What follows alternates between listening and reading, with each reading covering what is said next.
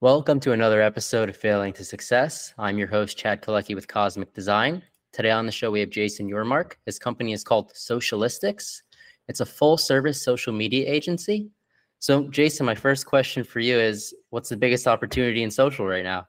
A lot of people answer that with all kinds of new things and things of that nature. But ultimately, what I think it comes down to is really effective storytelling. I think a lot of businesses just think of their social media as a checkbox and they just want to see it get done. And they, as long as stuff is going out, they're they're good with that. And I think the companies that really are successful with social media in a measurable way for their business, which is likes or not i'm sorry not likes but leads sales real results are the ones that either have folks on staff or they're partner, partnering with an agency that actually takes the time and effort to do it right which is really about what what is their unique story and what is it that they can they can share regularly that actually resonates with an audience in an impactful way. And it's not easy to do. I mean that's it's not cheap and and that's why it's hard and that's why a lot of businesses don't succeed with it and don't think that it's a viable path for them to actually drive business results because it, it, does take a lot of time and effort to be able to do that regularly. So it's really about telling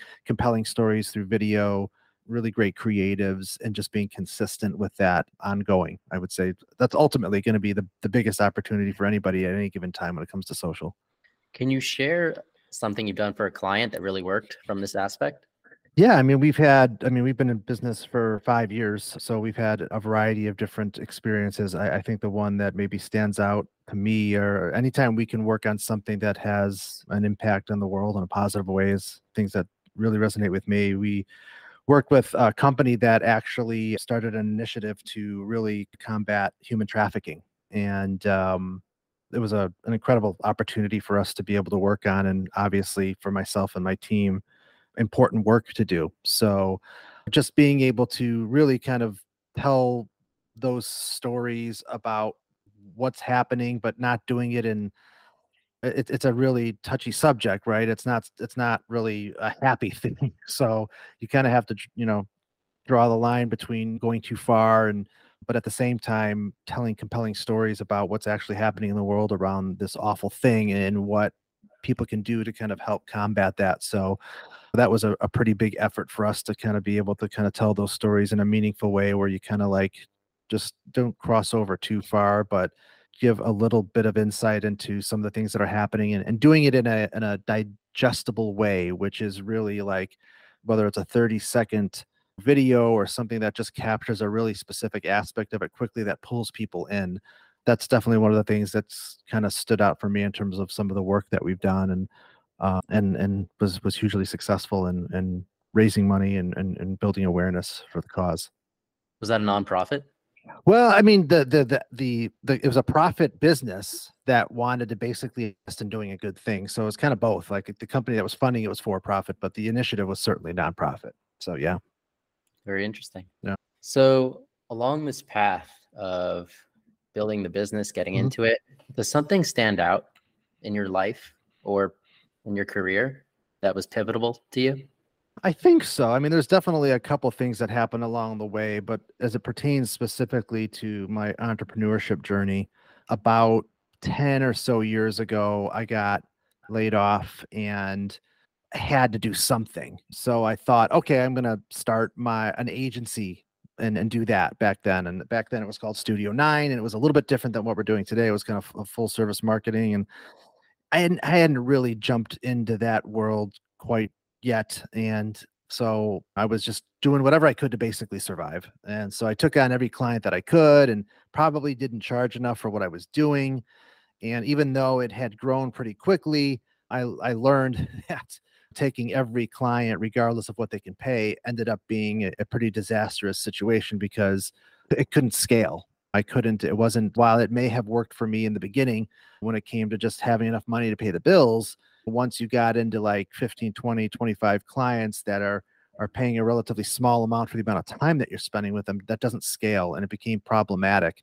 I brought people, a person on, and I just, I could never get that, the right mix of like the right type of client spending the right amount with us. And ultimately, it got to a point where the business wasn't profitable to um, hold on to myself and the person that I had hired. And rather than blow it up, I decided, well, I'll, I'll take a, I'm going to go back and take a full time job, keep this business running while I figure it out so that at least the person that I hired can stay on and we, I can figure it out eventually, uh, which obviously is not a, a recipe for success. Ultimately, that business ended up getting shut down because I was out of it. I wasn't in it full time and I wasn't in it 100%. So that failure, that what I had learned from that experience was a big, big component to why when I started Socialistics back in 2018, why it worked because I knew some of the pitfalls that I experienced and, and what didn't work. And I was ready to make those adjustments this time around that really allowed me to feel confident about doing things the right way. So that was an invaluable failure and and really making sure that I did things right the second time around. So now you're very focused on what you guys actually do. Mm-hmm. Yeah. Yeah. So when somebody comes to you for the social media aspect of their business, are you helping them create the content and then doing the ads as well? Like what does that look like? Yeah, so we're full service. So most businesses come to us needing all of their social media managed, which means creating all of their content, managing their channels, running their paid social media campaigns, sometimes a little bit of influencer. But ultimately, it goes back to kind of what I said at the beginning of the call. It's like it's either you do it right or don't do it at all. It doesn't make sense to just go through the motions. Why are you wasting time and money on something if you can't, as a business owner, look at it and say, we are doing this and this is how it's translating to the business, right? You have to know that. And that, again, that's not easy. So, in most cases, you need that to kind of be managed holistically, either by an agency or by an internal team and you got to know what you're doing. You got to have talented folks that not only are great at navigating social media, but are are great writers. They they can think strategically about the business. So these this means talented people. Like anybody can get likes, and, and engagement is not a difficult thing for most people that have some social media or marketing chops. Where it really gets difficult is using social media in a way to drive leads and sales. That is a whole other level that requires a level of sophistication and experience that typically comes from folks that have been doing this for a while. So typically we do everything for a client. Every once in a while, a client may come to us and say, Oh, we only need you to do organic for us and do some content creation. And some might come to us and say, Oh, we just want you to do our paid campaigns. And we'll do those where and when it might make sense. But I would say about 90% of the clients that we work with, we do everything end to end. Are you utilizing the same content for TikTok and YouTube, or is it very customized based on the platform? Every client's a little bit different. So there's there are budget constraints sometimes, right? Creating compelling, great content all the time is is time consuming. So for some clients, we they're in a bucket where we will create their content and then make adjustments to it so that it plays well on other channels. So similar but different.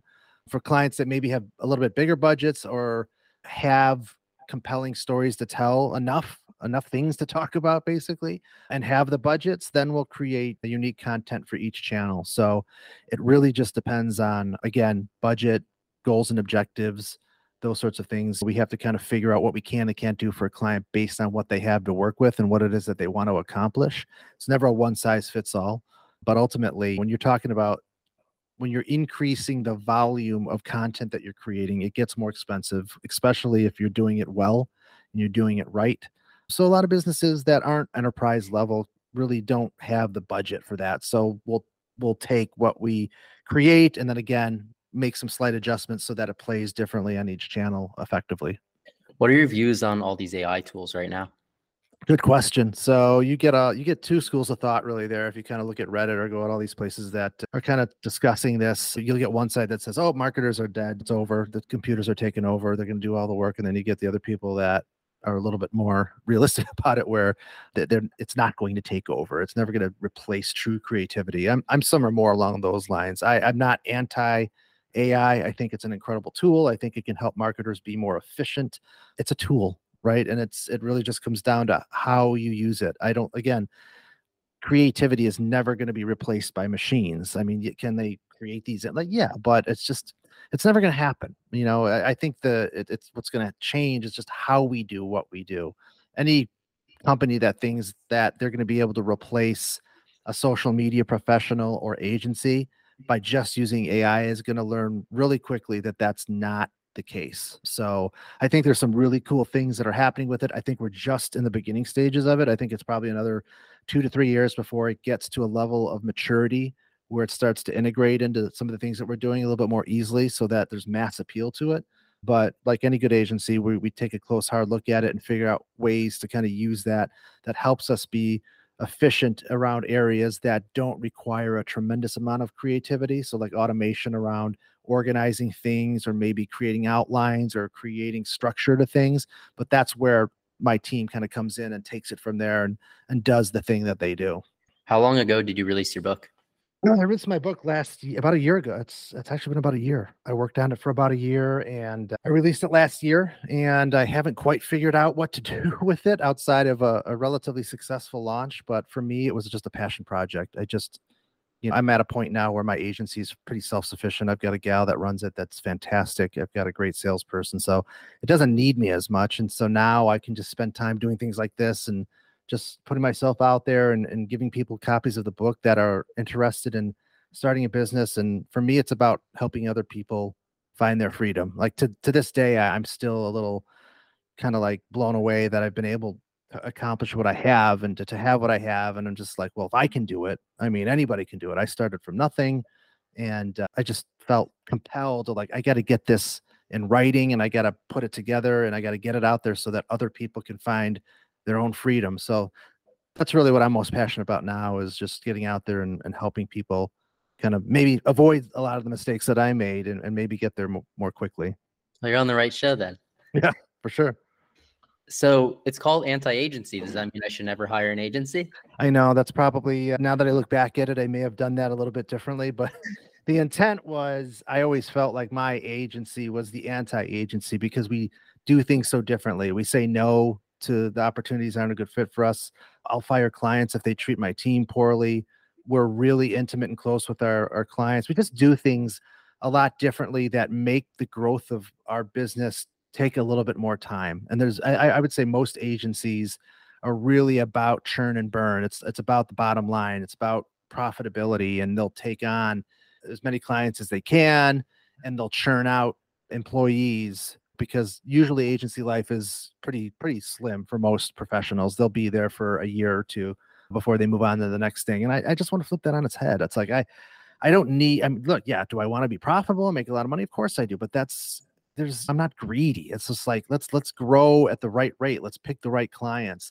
I'm I'm naive. I want to keep my team as long as possible. I want them to stay.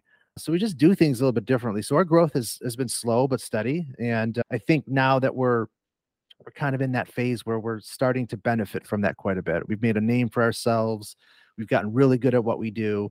So things start to get a little bit easier. People start to find us more often it just gets easier to do what we do and so it scales more quickly once you get to that point but it, it takes a commitment to get there but yeah i can i can see how that that net name but I, i'm not too worried about it the book was never designed to drive leads it was really kind of a side passion project to help people find their passions and grow a realistic million dollar business so yeah have you pulled yourself out of the day to day as I you have. scale yep I, for I sure can tell.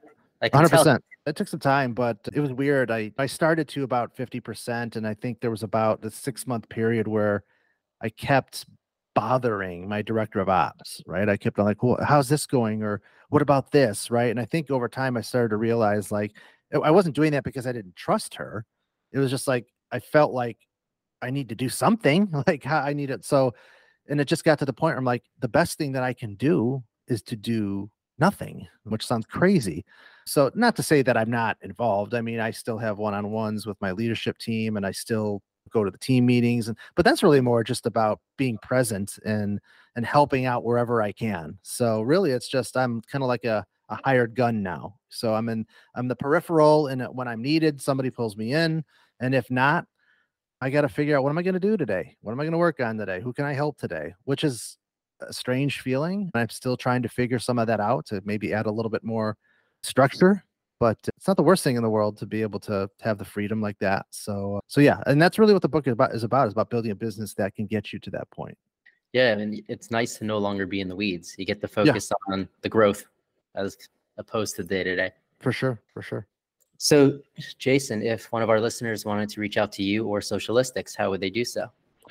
Yeah, the, you can, well, you can find us at, that's the great thing about our name, just Socialistics. If you type that in anywhere, you'll find us, socialistics.com. And uh, personally, I have my own website at jasonyormark.com where I talk a little bit more about just things in general and obviously my book and whatnot. And uh, yeah, one of those two places is you'll, you'll find me or, or the agency that, uh, that I built. Well, thank you, Jason, for being on the show. And thank you, everybody, for listening to another episode of Failing to Success. I'm your host, Chad Kaleky with Cosmic Design. Make sure to like, comment, and subscribe, and we'll see you next time.